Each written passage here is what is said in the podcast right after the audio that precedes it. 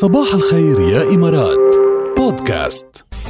وظلموا البنية. وكل الحكاية عيون بهية. حلوة الأغنية. بحبها من أرشيف نجم العربي. وليد توفيق.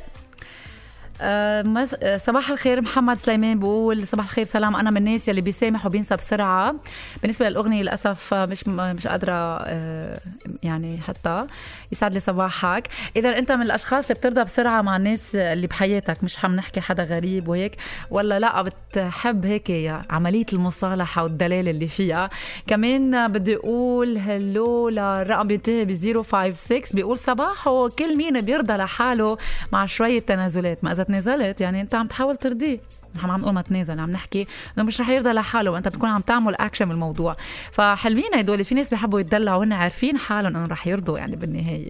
تحيه لكم سميرة بعد شوي بكون معك. أما هلأ رح نكون مترو الأخبار. مترو الأخبار أخذنا بالبداية على بريطانيا وهيئة معايير الإعلانات البريطانية آه، عم تحكم آه، يعني عم بتجبر المؤثرين على وسائل التواصل الاجتماعي بعدم استخدام الفلاتر آه، استجابة لحملة Filter Drop يلي دعت إلى إلزام المؤثرين بالتنويه عن استخدام الفلتر لما يروجوا لمنتجات البشرة أو مستحضرات التجميل تحديدا.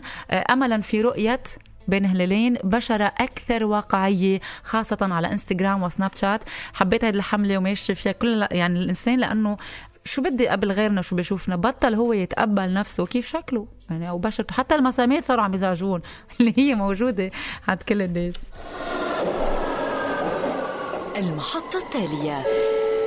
مترو الأخبار بمحطته التالية أخذنا على ألمانيا وبيخبرنا عن عيادة بيطرية بألمانيا دربت كلاب بوليس بوليسية. بلشنا نجمع بوليسية على رصد فيروس كورونا من عينات اللعاب البشري وبلغت دقة هالطريقة 94% صرح المدربون التابعون للقوات المسلحة الألمانية أنه الكلاب بتعتاد أولا على رائحة كورونا يلي بتجي من خلايا المصابين بالفيروس قب- قبل ما تبدأ مهمتها وبأنهم أجروا هالدراسة وجعلوا من خلالها الكلاب بتشم عينات من المصابين بكوفيد 19 وهذه النسبة 94% لا يستهان بها أبداً.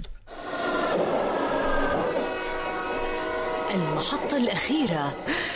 المحطة الأخيرة هيدي مش صايرة ما بعرف إذا رح ترجع تصير بالهند أوقفت شرطة المرور بمدينة حيدر أب... أباد شاب صغير اسمه شالان وأصدرت بحقه مخالفة مرورية لأنه عم بيقود دراجة نارية أو دراجة نارية بدون رخصة. فمش عاجبه الموضوع.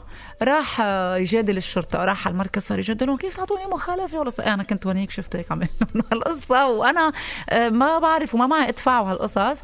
فقالوا له ما في جدال عليك المخالفة بدك تدفع. فل من هون فلين فل من هون. وإذ بعد شوي تنقطع الكهرباء عن مركزين للشرطة وإشارة مرور بالمدينة وخلال التحقيقات اكتشفوا أنه هو نفسه قام بقطع الكهرباء عن مراكز الشرطة وإشارة المرور للانتقام من الشرطة وهو أصلا بيشتغل بشركة كهرباء فطبعا قبضوا عليه. ما بدي بدي على الخبرية. يعني كل حدا الله راضي بعقلاته وحياة الله. يلا نروح نسمع على قلبي ملك ماجد الرومي. كتير حلوة الأغنية بهديكم إياها وبهديها لكل بحبوا ماجد الرومي.